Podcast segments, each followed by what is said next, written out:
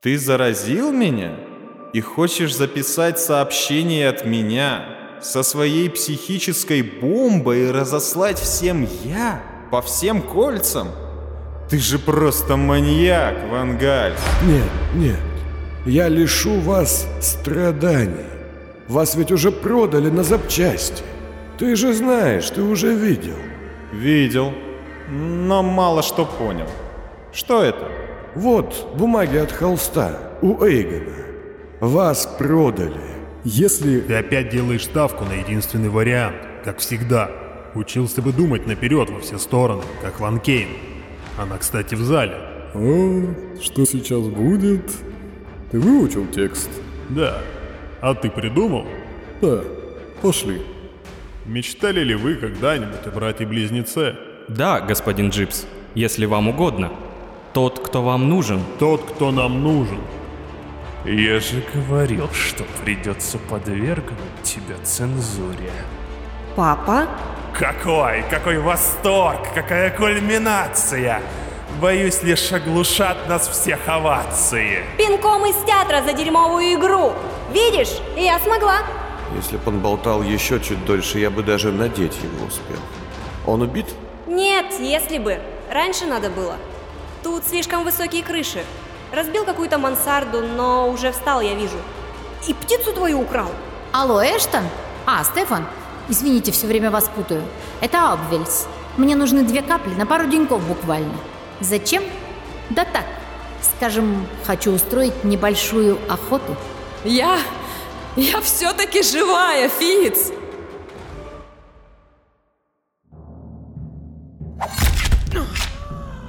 Крейг! Он внутри. Сквозь боль сказала осевшая на мостовую Эста, указывая двум каплям в сторону музея. Один из ее подручных, что тащил раненую, лежал рядом, убитый взмахом серпа.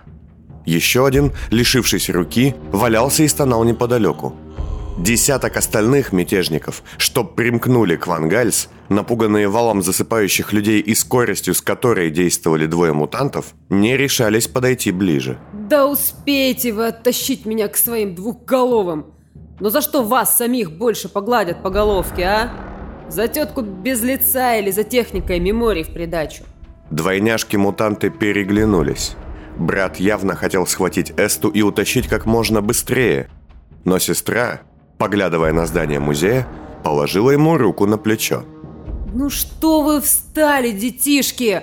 Я думала, вы быстрые. Живо! Я-то никуда не денусь, а старикан сбежит. Брат кивнул, и две капли в один момент, поставив Эсту на ноги, пристегнули ее здоровую руку наручниками к осветительному столбу.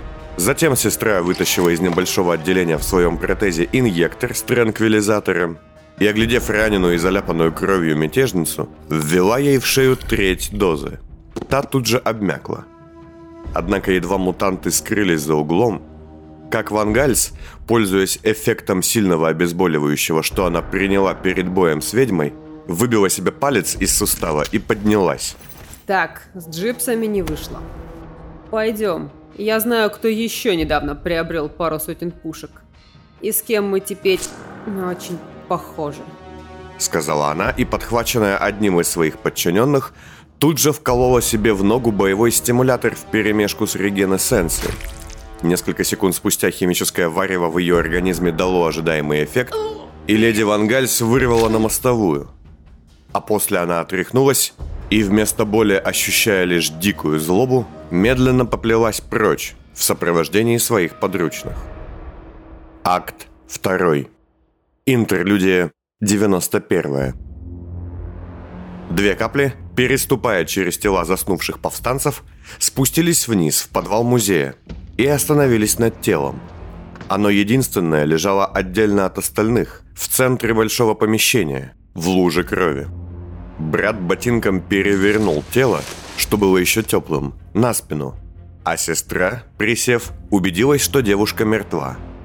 Ее лицо было мутантом знакомым. Совсем недавно им прислали фото с просьбой по возможности скорее найти и убить ее. Сестра огляделась и, заметив неподалеку аппарат для криоконденсации и сохранения тела с небольшими холодильными контейнерами на нижней полке, кивнула в его сторону.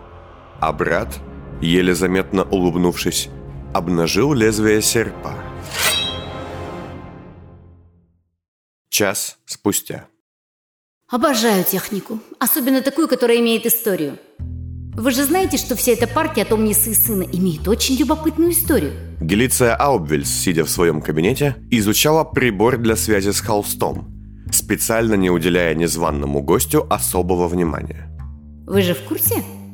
Про бывшего лорда Оборонмейстера и его дочь. Бедная Далия. Вы вторгаетесь в мою работу. Холодно сказал господин с хорошими манерами, опираясь на трость перед столом леди и тоже не глядя в ее сторону. Ой, да ладно, было бы куда. Вам самим-то не стыдно, что он раз за разом от вас уходит? Вы вообще не чешетесь? Мы держим руку на пульсе ситуации. Фу, и- какой пошлый речевой оборот. А еще меня обвиняют в канцеляризме и шаблонности речи. Аубвельс встала, принявшись скручивать папиросу с помощью сигаретной машинки последнего выпуска. Ее гость, сжав губы, повернулся к ней. Лицо его, и без того весьма надменное и неприятное из-за старого шрама, стало до крайности злым. Вы лезете не в свое дело, леди Аубвельс. Прошу отозвать запросы. А знаете ли вы, что слово «знать» – «знатный» – это от старых форм обозначения известности. Знатный задира, знатный повеса – вот это вот все. Но в моем понимании все иначе. Слово «знать» обозначает высший класс социума, которому дозволено знать. Знать и понимать. Мы знать, потому что мы знаем. И вы хотите лишить меня этих моих привилегий? Оставьте ваши словесные игры для подчиненных, коим я не являюсь, леди Аубвельс. Отзовите запрос. И не подумаю. Вы метите выше головы. Армию личных мутантов вам еще простили бы, как и сбор остатков службы усмирения под вашим началом. Ой, да благо ради, кому они еще нужны? Те, кому не сломали интрузии этим истеричным старческим нытьем Вангальса, кто о них позаботится? Они же брошены, забыты. Господин с хорошими манерами поднял трость и стукнул ей по стоящему на столе длинному сегменту картотеки с личными делами 21 сотрудника ГСУ, что не успели получить психограмму из штаба и не исчезли без следа. Вы без дозволения прибрали к своим рукам сотрудников чужого, секретного ведомства. Я выказала уважение их труду и почтила память Вектора Коракса. Он, конечно, был дурак, но он был преданный дурак, без амбиций. А это лучший тип людей. Мне стоит напомнить, что вам не положены спецотряды, что вы занимаетесь пропагандой, не разведкой, не карательными операциями. Вам не не- стоит мне ни о чем напоминать. Вы не секретарь мне, господин лицо со шрамом. Я сделала так, что два десятка верных сынов Отечества, которые умудрились сохранить разум и на которых всем резко стало плевать после их позорного провала, нашли новую цель. Вангальс обрек их на муки свободы, а я спасла. И провал этот, вызванный, кстати, не самым мудрым руководством холста, который с ними поиграл да и забросил, не будет последним, что они совершили в жизни. Я передам ему ваши слова. Неужели? Ах, пожалуйста. Впрочем, я уже это сделала сама. И Аубвельс подняла и повертела в руках инфограф, после чего уселась в кресло, закуривая и вытаскивая из своего портфеля толстую папку со свежераспечатанными бумагами. И да, отозвать запрос по этому человеку я тоже уже не смогу. Ведь он удовлетворен. Видите, пока вы там держите руку на пульсе, лавируя между всякими ведомствами, я кладу ее на горло и получаю все, что нужно. Она помахала папкой над головой с торжествующим видом. Видите, как легко мне вас обставить? Пара звонков, и вся информация уже у меня. Привилегия знать. И, положив ногу на ногу, открыла ее, став изучать записи и фото. Кто он? Я не уполномочен. Это я знаю, не о том речь. Да, какой... какой чудовищный человек. Ну-ка, ну-ка. Она проглядела несколько страниц, округлив глаза. Мамочки, да это же просто фантастика. Знаете, столица знавала много зловещих мерзавцев и опасных типков. Но этот... Пожалуй, этот может получить титул «Призрак десятилетия». Включив лампу на столе, Аубвельс уселась уже нормально, положив папку на стол перед собой, и стала вчитываться медленнее и внимательнее. Взрыв на дымном проспекте. Бац! И никто его не видел. Банда с продольной. Чик! Снова он, и все мертвы. Вошел, вышел как тень. Поместье какого-то повесы, толпа наемников из последнего шанса. Опять он и трупы. Восстание на Лобазной. Он привозит оружие, вместо дождя падают тела близнецов. Снова он. Эдгар Девлин и его люди мертвы. И, конечно, лорд Ниман, наш прекрасный Ниман. Эту историю слышали все. Она подняла взгляд на господина с хорошими манерами, надеясь, что тот, как всегда, исчез без звука. Однако он, никуда не девшись, хмуро глядел на Гелицию. Вы не слышали? Тогда она двумя щелчками под столом включила запись, которая заполнила комнату шумом и голосами. Как жалеть? Близнецы так вообще расходный материал. К тому же им придется много заплатить. Лучше уж почистить их ряды. Это будет верным решением. И все же, зачем вы это делали? Зачем вам, лорду, правителю Третьего Кольца, корчить из себя маньяка на пару с садистом-уголовником? И зачем вам именно... Голос-то какой! Омерзительная личность. И дальше Ульфик и его поставки Сайбелю мертв. Люди Воинич мертвы. А потом все веселее и веселее. Пробудившиеся у поместья Штайнхальтов. Степняк в красном пальто. Взрыв в фонтане Трицвет. Степняк в красном пальто. Убиты сотрудники ГИЗа в поместье Девлинов. И снова он. Бойня в застенках. Угадайте, кто? А убит, между прочим, мой любимый наемник Войкан. Вы закончили?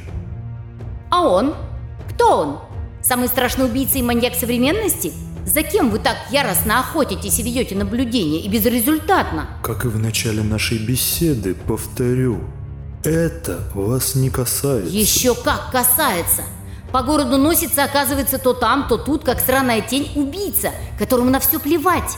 На законы, на подготовку бойцов, на порядки и нравы. А вы только собираете данные и ведете наблюдение. Вы потрясающе утомительны для оплота меритократии холста. Судя по лицу ее гостя, господин с хорошими манерами, казалось, был готов своими манерами пренебречь. Это наши дела. Они вне компетенции леди-пропагандиста. Неужели? Вне компетенции? А может, это вы вне компетенции, красавчик мой?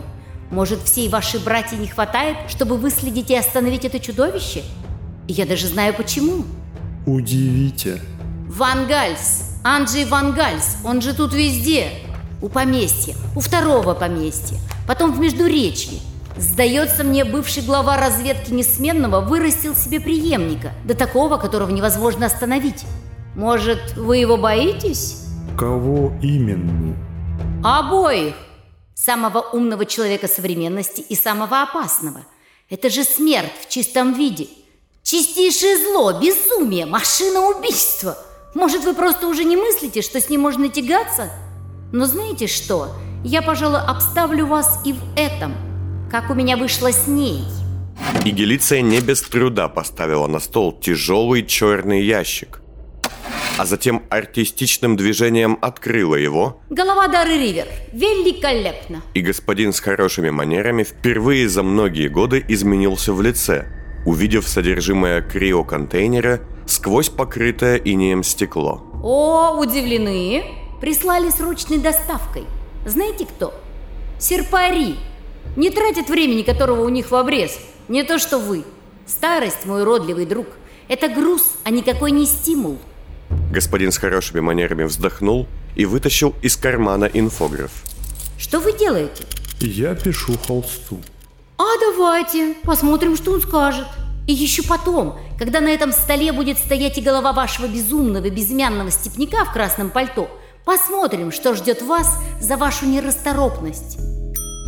О, а вот и сообщение. Гелиция взяла свой прибор и, поправив очки, вчиталась. Холст спрашивает, какие у нас конфликты. А я, пожалуй, напишу ему вопрос. Какой же? Кто из нас в приоритете? Посыльный, которого не убивают за плохие вести лишь потому, что его за нитки дергает сам Холст? Или же я, второй человек в системе? Ну-ка. Она отправила послание и закурила. Минуту спустя приборы в руках господина с хорошими манерами и гелиции издали звон одновременно и стали печатать сообщения. Ой, и что же он вам там написал? Наверное, то же, что и мне? Что приоритет у моих действий? Гость леди Аубвельс, сжав губы, молча убрал инфограф в карман, а Гелиция встала с места и открыла перед ним дверь кабинета. Мы с вами вдвоем фигуры на его доске, тут нет иллюзий. Но вас, кажется, всегда можно разменять, голубчик. Ступайте, работайте, гамбит вы мой потенциальный. Посмотрим, кто из нас первый отсечет голову этому степняку.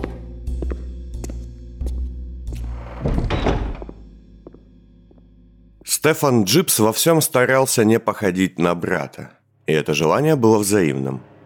Если Эштон представлял из себя чистого дельца, пусть и склонного к аферам и созданием сомнительных деловых схем, то Стефан почитал себя неким творцом от мира денег и товарных знаков. Оттого разность двух личностей, запертых в одном теле, с годами становилась лишь заметнее. Братья тяготились друг другом и в течение всей жизни искали способы примириться с тяжелым существованием, пользуясь консультациями психологов, психокорректоров, ища свой особый путь в духовных практиках и даже в среде мистических тайных обществ. Однако нельзя сказать, что что-то из этого дало ощутимый результат. Со временем их разность все росла и росла.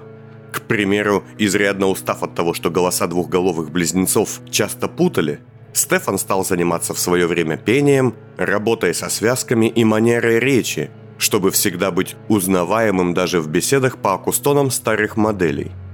Эштона, к слову, речь брата дико раздражала. Он считал ее бестолково вычурной и певучей и, в свою очередь, старался звучать максимально грубо и деловито. Постепенно, вслед за подобными мелкими расхождениями, между двумя головами стали все чаще и чаще возникать секреты и недомолвки, которые они постоянно пытались скрыть друг от друга. Братья Эштон и Стефан Джипсы были прямым опровержением степной поговорки о том, что где не сможет одна голова, справятся две. Эштон. Хм. Нет ничего тупее, чем пытаться что-то утаить от самого себя. Сказал Стефан, внимательно изучая несколько отчетных книг, а также расшифровку фона протектора, записывающей беседы системы безопасности. Эштон, ну сколько можно, а? Стоило поспать, как Яков жив, новые союзы с Эстой заключены, а вся затея поставлена на паузу. Стефан неодобрительно поглядел на крепко спящую голову брата, и его собственное лицо приняло театрально-страдальческое выражение. «Как мне с ним быть? Какие вообще могут быть тайны у близнецов?» Он повернулся на молодого столичника-ассистента в лабораторной одежде, который терпеливо ждал в дверях, переминаясь с ноги на ногу. А, не знаю, господин Стефан, но у нас два сообщения. Нервничая, сказал ассистент. «И?» Они были лично Эштону, господин Стефан. Я обязательно с ним поделюсь, Антон. Давай. А что тут? Мы получили тело одного из этих э, непонятных людей. Вот. Ассистент протянул Стефану отчет об изучении тела, именуемого Я-222. Отдали медикам? Да. Для создания Нована их позвоночные столбы и мозг подходят более чем Однако... Однако сделки не будет, да? Как и поставки. Да, все контакты почему-то ну, по, по неясным причинам. Ну как по неясным? Их всех... Их всех поломали. Никогда, Антон, не делайте ставку на ненадежных поставщиков. Да, и об этом. А, вот, вот тут... Что это? Знаете, непонятно. Пару часов назад явились двое людей по собственной воле. И сразу на производство. Требовали проверить их на синхронность и подвергнуть таким же тестам, что и тех людей из ГСУ. Чего? Вот, вот тут все написано. Хм. Психимики. Кто это? Мы... Мы, мы, мы не знаем. Мужчина и женщина очень разные, но Тесты... Тесты показали, что их эмоциональная система и общий ментальный контекст подходят под заданные параметры на 70%. Стоп, стоп. Они явились сами и сказали, чтобы их изучили. По своей воле? Да. Мы сначала их схватили и посадили в камеру, потому что... Откуда они могли такое знать? Ну, секретность же, мало ли. Так и надо, да. А потом? Да. А, а потом, потом явился Мастихин за новыми схемами, и между делом, узнав о них, проверил. Оказалось, что они пусть и не идеальные, но... Они могут стать заменой, да? Запчастями.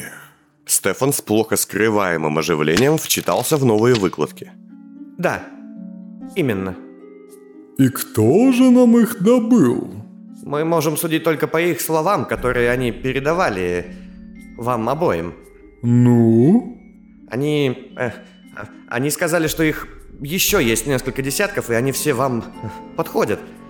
И что их послал какой-то ваш старый знакомый, которому вы собрали э, э, искусственную жизнь. И что он готов отправить к вам остальных за... за плату. Почему все стало таким непонятным? Эти двое сказали, что, что разговор будет только личным, и гость явится сюда сам. Передали вот это. Ассистент протянул Стефану визитку, и тот, прочитав ее, вздрогнул с явным удивлением. Вот как. Аудиенция с ужасом. Стефан встал, потеряя руки. Отлично. Если Эштон хочет таить что-то от меня, я готов ответить тем же. Никому ни слова. Запускайте все системы, но без огласки. Думаю, столица все же увидит Нована. Я вас... я вас понял. Ассистент шагнул было на выход, но массивное и грузное тело двухголовых братьев преградило ему путь. И, Антон, ты ведь ничего не скажешь Эштону, да? Стефан спросил это, нависая над ассистентом с неприятной ухмылкой. Да, да, конечно. Может, мне дать тебе пенсию? И найти менее языкастого человечка? Хм. Спросила правая голова господина Джипса, прищурившись. Гос... Господин... Господин Стефан. да я же шучу. Я же не чудовище. Антон, иди. Спасибо. Господин Джипс, а...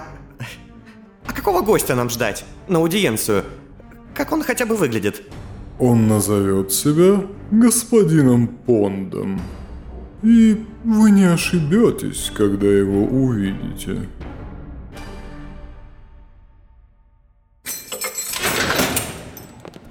Сержант Глинская, мы нашли его без сознания. Он упал сверху, с грузового контейнера. И разбил мансарду. Худощавая горнячка среднего роста встретила господина с хорошими манерами у входа в участок исполнителей. Лицо ее было бледным, и она, как и остальные сотрудники небольшого отделения, очень сильно нервничала. При нем была птица, она в клетке. И слишком много оружия для одного человека. «Ведите», — сказал господин с хорошими манерами, однако тут же пошел вперед сам, и девушке оставалось лишь быстро зашагать за ним, недоумевая. Господин... Э... Да? Мы боимся. Мы поняли, кто это. Если его люди узнают, нам конец. Так не болтайте сказал господин с хорошими манерами и вошел в отделение для временной изоляции заключенных. Ты печальный вестник серое лицо. С тобой всегда идет тоска. Меценат, сев на нары, поправил свое лицо, которое основательно пострадало при падении. На левой его ноге была наложена фиксирующая повязка, а голое по пояс тело посечено осколками. «Оставьте нас», — сказал господин с хорошими манерами и шагнул ближе к решетке, вглядываясь в совершенно жуткое лицо заключенного. А затем покосился на стол для конфискованных вещей. Из любопытного там была только ворона с переломанным крылом и разбитым сыскным окуляром на голове, сидящая в клетке в очень понурой позе. Столь нудная рожа на вексель похожая. Людей ведь обычно рождают, и все же... Меценат, и до этого имевший проблемы с речью, сейчас и вовсе звучал жутковато. Губы на сползавшем с головы лице были искривлены, словно одновременно скорчены в надменной усмешке и искорежены болезненной гримасой. Я думаю, ты в мир иначе явился. Какой-то там бюрократ потрудился, поставил печати и подал прошение. И вот рассмотрение завершение. Создать канцелярским путем человека. Без радости, злобы, без гнева и смеха. Подписано, штамп он отправлен в тираж. Обтянут на фабрике серую кожей и выпущен с рожей, что на вексель похоже. Господин с хорошими манерами подошел к умывальнику в углу помещения, налил стаканчик воды и поставил в клетку с птицей. Вы нарушили приказ, господин меценат. Я не подчиняюсь приказам шаблон, я лишь играю вместе. Выпусти меня. Сотрудничество окончено. Вам было велено следовать правилам, ограбить хранилище, наладить работу по четким инструкциям и прочее. Вы же стали своевольничать и творить хаос. Я еще даже не начинал. У меня невероятная программа. Все первое кольцо я превращу в сцену величайшего спектакля. Сильно сомневаюсь. Сказал господин с хорошими манерами и вытащил длинноствольный легкий пистолет. Плохой актер. Ты не убьешь меня, и мы знаем это оба. Я нужен твоему хозяину. Меценат говорил, придерживая лицо в районе челюсти рукой, и выглядело это так, будто бы он пытается заставить себя замолчать, но не может. К тому же, что будет с людьми из этого участка, с их семьями, с их соседями, если я умру тут? Ничего. Вы умрете не здесь.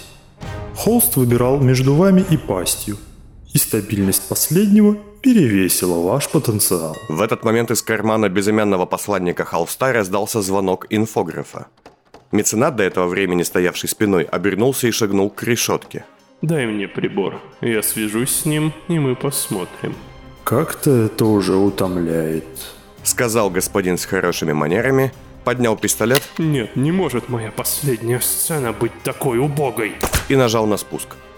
Ненавижу всех этих психов. Дождавшись, когда меценат окончательно потеряет сознание от транквилизатора, господин с хорошими манерами вызвал сержанта нажатием кнопки на стене.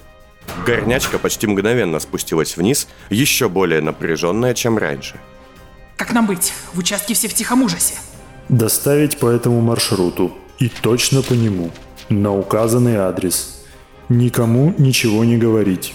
Большое сопровождение не давать. А никто не узнает? Но ответа она не получила. Собеседник, всучив ей клетку с птицей, молча поднялся наверх. Час спустя. Вашу мать! Назад! Засада! Меценат, медленно приходя в себя в распахнутом ящике для транспортировки тел убитых заключенных, никак не мог сфокусировать зрение. Перед его взглядом все плыло, и самого его мутило. Сердце бешено колотилось от какого-то только что вколотого стимулирующего препарата, однако эффект транквилизатора все еще не позволял ему получить полный контроль над телом. Небольшой антракт и второй акт, полагаю. Когда же он немного пришел в себя, то увидел вокруг несколько мертвых исполнителей и пятерых людей в масках. Судя по всему, его конвой попал в засаду в одном из старых пещерных тоннелей. Не знаю, как остальные, но рояли, чудесные спасения и внезапные повороты я просто обожаю. Люди расступились, и над меценатом нависла женщина. Сквозь ткань стерильных повязок, полностью скрывающих ее лицо, проступала кровь. Один глаз был разворочен, но едва взглянув во второй, целый, меценат узнал ту, кто склонился перед ним. А вы, как я погляжу, оказались мне куда ближе, ведьма. Дайте руку. И Эста Вангальс помогла ему подняться.